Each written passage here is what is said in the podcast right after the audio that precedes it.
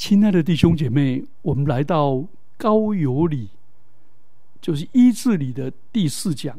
我们来认识医治礼。那我们这一讲要来谈到有关高有礼的几个问题。第一个问题是怎么样的信徒才应该领受高有礼？那高有礼可以重复领吗？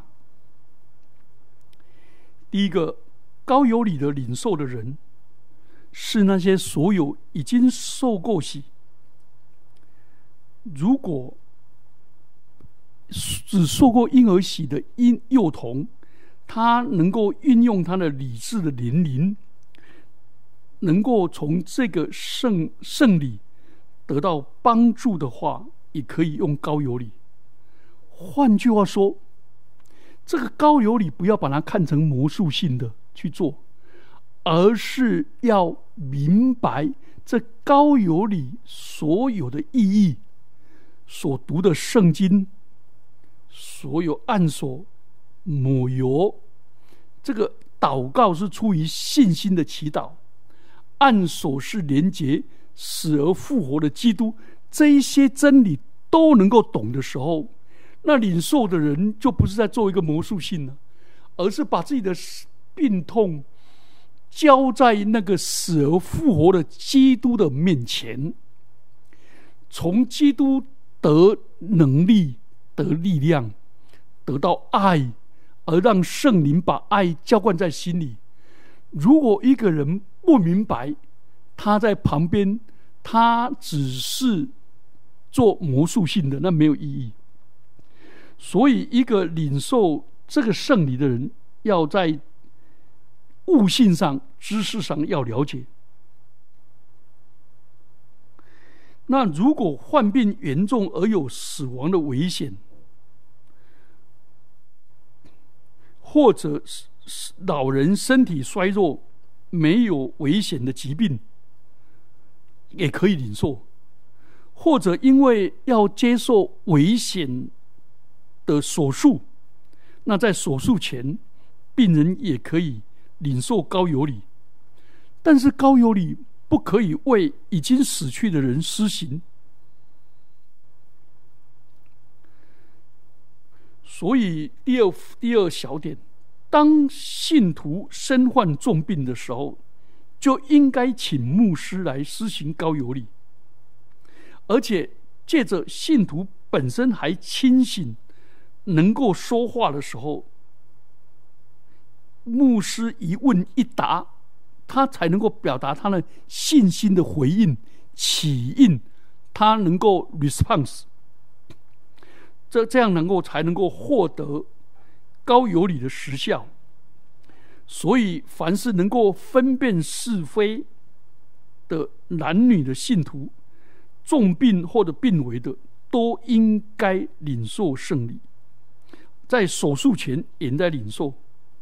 年老力衰的，没有生命危险、没有重病，也可以领受。那到底一生可以领受几次？我想，我们一生当中，我们可以多次的领领受高有礼。如果一个信徒久病不愈，他可以持续领受；或者旧病复发，也可以领受；或者病已经好了。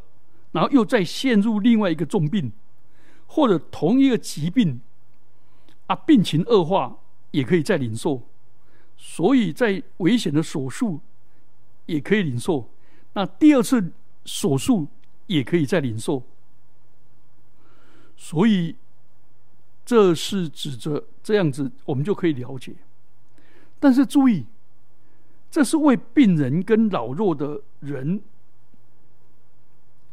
而不是为要出征战场的士兵或受刑的死刑犯哦，这不是。好，第二个问题，那个未信的人非信友，他可以领受高有礼吗？或者请牧师教会团体来祈祷吗？可以的。只要这个人愿意认罪悔改，他就可以行高有礼。我相信最近这几年物理工会对圣餐也持这种看法，叫 open table。如果一个没有受洗的人可以领圣餐吗？只要这个人没有受洗，但是他愿意表明他要悔改认罪，接受耶稣为救主，他当然可以领受圣餐。所以领受高有礼也是同样的。所以一个从来没有来过教会，也没有慕道的人，可以不可以？那当然要请他先认罪悔改，才领受高有礼。但是我们不能勉强强迫人要悔改认罪，我们要征求当事人的同意。他是否欢迎？他是否乐意？教会的团体来为他祈祷。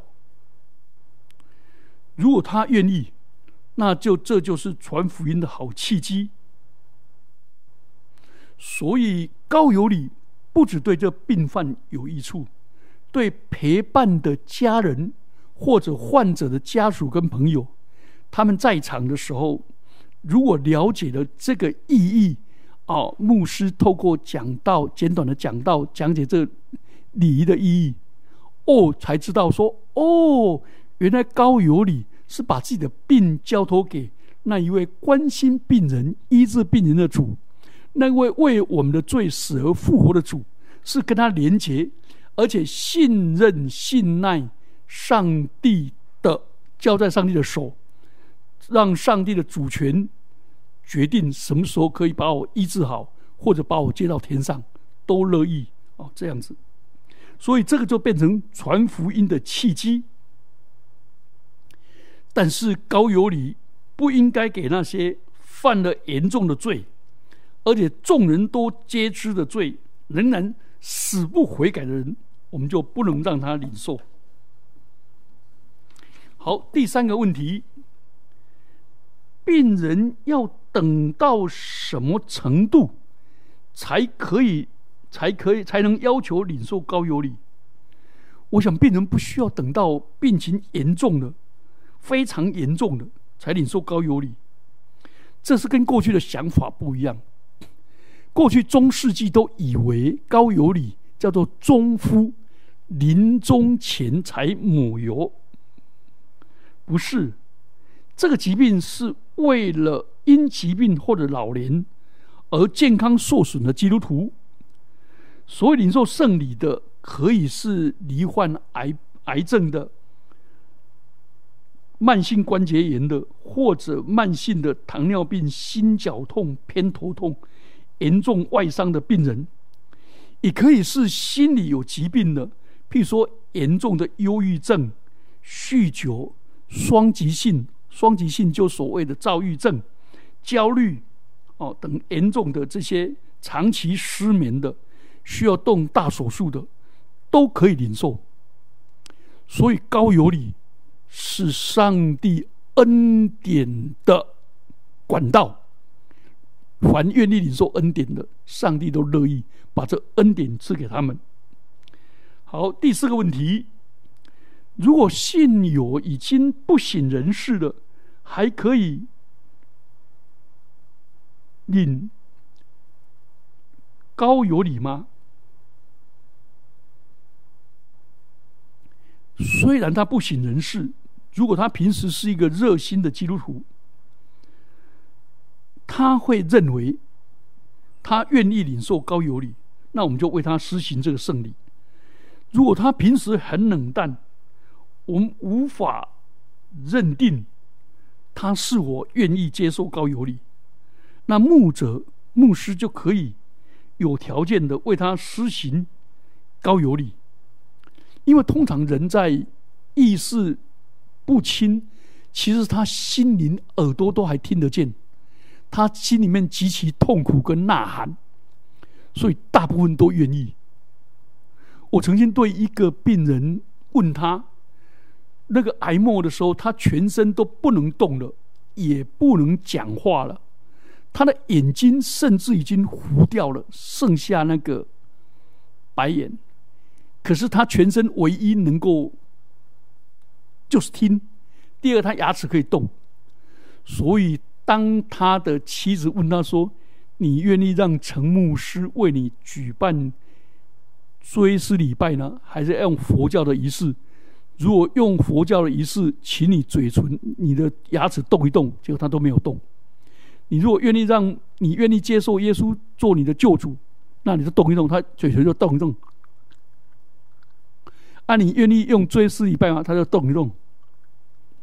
这是我看到一个最特殊的。所以一般来说，那个米流的人虽然没有办法跟人互动，但是他耳朵听得到。我曾经带一个正在弥留的人为他祷告。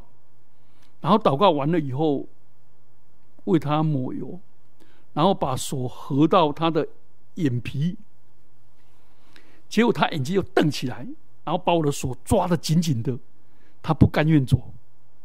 最后，我还是读了诗篇三十七篇、七十三篇，不要为作恶的心怀不平。我请他放心，平安的走吧。他最后眼皮就下来，就走了。所以，我们应该知道，不要千万不要等到病人已经面临死亡末刻，已经无法说话表达心愿，甚至神志不清、昏迷不醒，才请牧师来。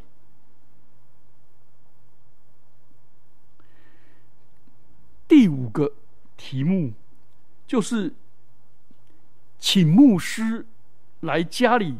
或者为生病的家人行高有礼，那要准备什么？要准备什么？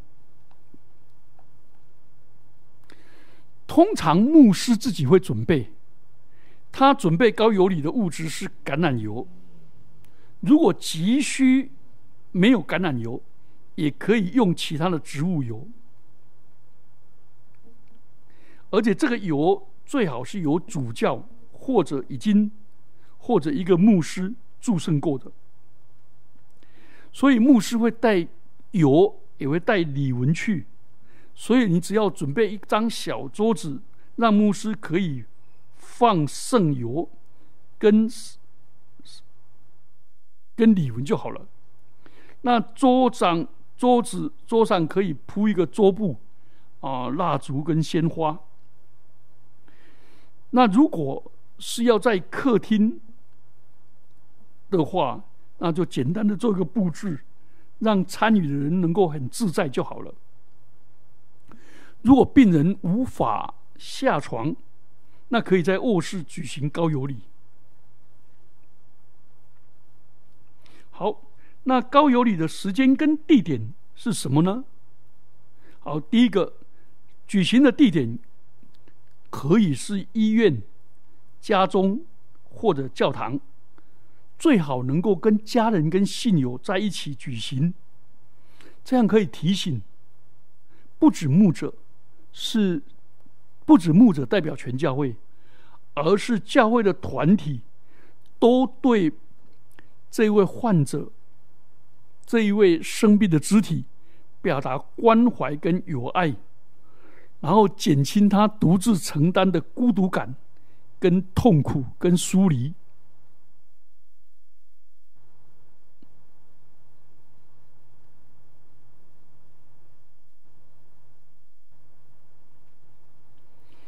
另外，时间我们就跳过去。我们来最后来要谈高有理的程序，高有礼怎么举行啊？这个蛮重要的。第一个，高有礼之前要有个预备，那个这具体的实践。所以那个预备是第一个，为病人祈祷，首先是家人的责任。信徒们千万不要把这个责任单单推给教会或牧师的身上。牧师只能代表教会对病人的关心，不能取代教家人的责任。所以牧师也不可以去揽责有家人需要要陪伴，所以牧师是定期的探望，而家人是陪伴。牧师没有办法二十四小时就待在那个病患的家里，所以最好能够全家牧师去施行高有礼的时候，最好全家能够在场，跟牧师。以牧师跟病人一起祈祷，千万不要袖手旁观，让牧师孤孤单单的一人包办全部的礼仪。所以那个起印的时候，大家要同声说阿门。那主导文的时候，大家同诵啊，类似这一类的。第二个，所以第一优先是。病人家属的责任。第二个，探望和慰问病人，尤其帮助病人获得善终，是教会爱心的工作。所以，教会的会友应该在教会当中都找到自己的属灵的同伴，彼此带导分享，不要到教会一结束就跑掉，然后不跟人往来。成独来独往，美其名说他来教会是建立跟神的关系，没有横向关系是不对的。所以等到你有病痛了，教会的肢体平时跟你认得，他才会有动力或者有爱心。不要以为教会都是理所当然的，每一个人都有自己的家庭，市容工商的忙碌。所以还是要有一些交情。好，那教会要，所以教会的小家或者小组，那肢体的关系就很重要。第三个，牧师有职责时常探访，用爱心帮助病人，所以他施行圣礼。是要激起参与者对永生的盼望，所以牧师在就会要很注重平时的教导、平时的讲道跟私下的劝诫，这样的话就带来教会带来全教会共同的关心。第四个，在牧师要举准备。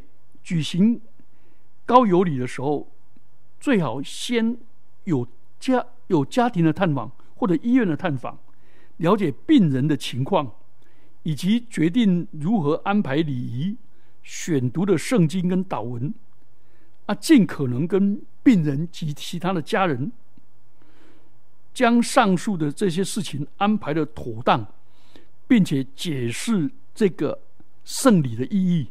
这样的话，他们参与才有意义，啊，不然的话，就是望弥撒，眼睛看着你在表演，那没有什么意义。好，这是前面是预备礼，预备礼的意思就是，有人病了，家属优先关心跟陪伴；第二个，教会的弟兄姐妹陪伴；第三个，牧者的关心跟探访。然后牧者要探访的时候，牧者要举行高有礼的时候，先行探访了解，然后讲解，让他们家人乐意共同来参与。好，高有礼的程序，第一个是十礼的祷告，先做个祷告，将大家聚集在基督里，而且强调两三个人奉主名聚集，主就在我们中当中，所以强调基督的临在。第二个问安跟教导，那牧者可以跟病人问安，跟所有的会众问安，在场，然后简单的介绍高有礼的意义，使整个会众都能够，他们家属都能够投入祈祷的气氛当中，也为病人祈祷，也知道高有礼的好处。我们都需要上帝的医治。好，十力祷告、问安、教导完了，第三个就是悔罪礼。开始的时候，悔罪礼帮助病人跟每一个家属都在神面前与神与人和好，心灵得平安，获得安慰跟鼓励。啊，这时候要用圣经的话语来宣射安慰。好，第四个是读经，让他们聆听基督。呃，特别是有关医治的福音跟使徒的见证，来激发病患跟在场家属的信心，激发他们对上帝的信心跟依靠。然后我们就祈求圣灵的力量。哦，这是一个，而且讲呃读完经，然后简单的讲到。好，第五个，第五个就进入。暗手里的暗手的高油礼，那这个有三个标志。第一个是暗手，那个主里的人，主里的牧师暗手在头上，表示教会祈求圣灵的降临。按手就是我牧者不是单独为你祷告，是代表全教会共同按手在你身上。一起为你祷告，也是圣灵一起来为圣灵的灵在一起来为你祷告，让求圣灵降临。第二个，在第二个记号是在病人的额头上，跟双手抹油，表明复活的基督他医治的能力跟他的灵在，让病人把他的病。交托在耶稣那钉痕的手中，也把他把他甘心，那个让病人甘心乐意的把自己的病苦、病痛跟病痛结合基督所受的苦献给基督，完全的信赖他，驱除他的恐惧跟怕痛苦的心。第三个祈祷。祈祷是很注意，是出于信心的祈祷，所以这个祈祷是牧师代表教会及领受及领受者这个病人的身上，都共同展示展现他们的信心。牧者是对上帝的话语、耶稣基督的爱跟医治跟圣灵能力有信心。病患在领受这个上帝的话语跟祈祷的时候。他也有信心，然后就获得保证。好，了解了这三个象征以后，我们的标志以后，我们就进入了实际的抹油。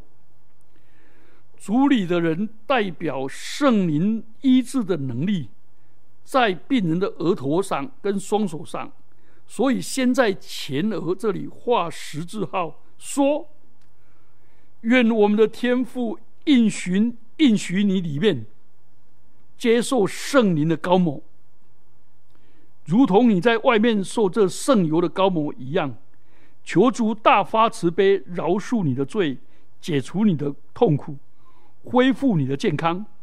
又愿主拯救你，脱离各样的凶恶，保守你在各样的美善中，带领你直到永生。这是奉主耶稣的名。阿门。然后在场的人说阿门。然后接着，请病人伸出双手，在病人的手掌画圣号，高某，说：“愿赦免你罪过的上帝拯救你，并使你振作起来。”然后全体的说阿门。通常在行高某礼后。都会施圣餐，除非病患无法领受，才例外。那个圣餐的意义就是让病人攻领圣体，让他跟我们的主耶稣基督合而为一。圣体、圣餐是基督为纪念基督为我们受死，庆祝基督已经复活，仰望基督的再临。哦，所以。最啊，最后就牧者祈祷跟祝福，然后结束礼仪。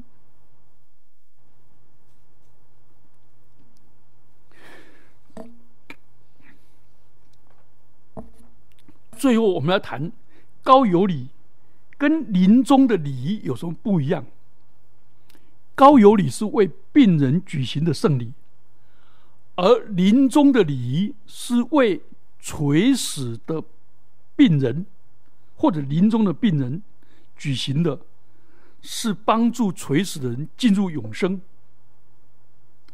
所以，临终的礼仪包括悔罪礼跟圣餐礼。这悔罪礼的意思是。人要离开了，在神面前要存着无愧良心见主面，最好把所有的罪恶认清楚。然后呢，领受圣餐是以圣以耶稣基督合而为一。所以，其实这是个很美的礼仪，因为我们世上没有长存的城，我们来自上帝，终有一天我们要落叶归根。返回天父的怀抱中，所以这个礼仪并非为上礼准备，而是永生的前奏曲。所以有人称为准备前往天乡的圣礼，或者说完成现世旅途的圣礼。所以表示病人要迈入永生的重要时刻，基督。亲自与他同行，成为他的伴侣跟保障，带领他跨越死亡，直达天乡。所以，我们这一生最后一程，我们最亲的人、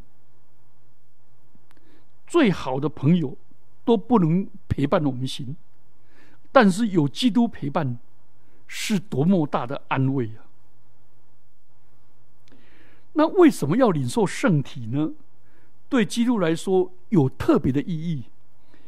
耶稣在约翰福音六章五十四节说：“吃我肉、喝我血的人，就有永生；在末日，我要叫他复活。”所以，基督徒领受基督的圣体与宝血，就是以基督合而为一，使病人参与。基督的死亡、复活，跟升天、升到天父面前的圣机，所以这是基督徒的永生的保障、保证。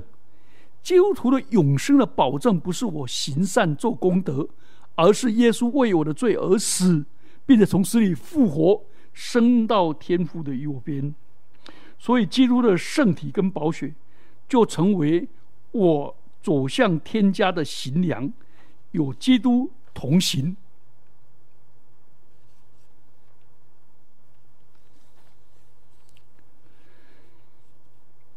最后，我要做个结语：病苦跟疾病是我们一生所面临最严重的问题。基督徒跟所有人都一样，也会感受到。跟体验到痛苦，但是基督徒可以帮助世人了解痛苦的奥秘，而且以更大的勇气来忍受痛苦。所以，疾病是有意义的、有价值的，而且疾病表达上帝耶稣基督对我们的爱，因为知道耶稣在世上。就经常探访跟医治病人，有他们在他们有病痛的时候，耶稣基督仍然爱他们。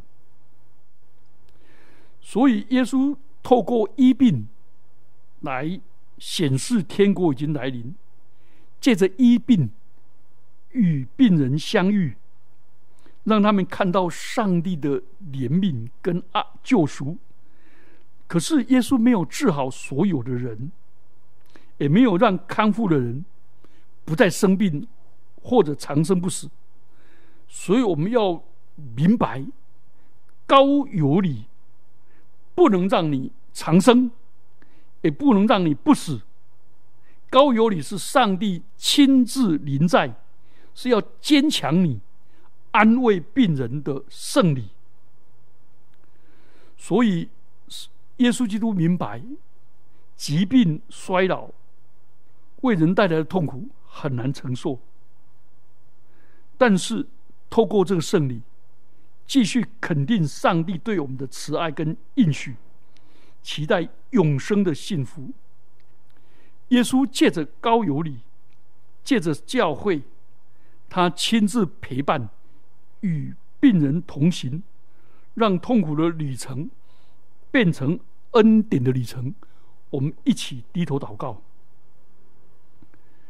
主啊，我们感谢赞美你，我们敬拜你，因为你爱我们，即使我们在最弱势、在最生病，觉得对自己最没有价值。觉得我们失上一切的盼望的时候，你仍然是爱我们，仍然是我们的盼望，仍然是我们信靠的对象。愿主帮助我们领受你的爱，也让我们这个教会成为一个医治的教会，让我们教会的团契成为一个医治的团契，让我们教会常常关怀那病痛中受苦的肢体，常常关心他们。带领他们，也让他们的亲友都同蒙福音的好处。奉基督耶稣的名祈祷，阿门。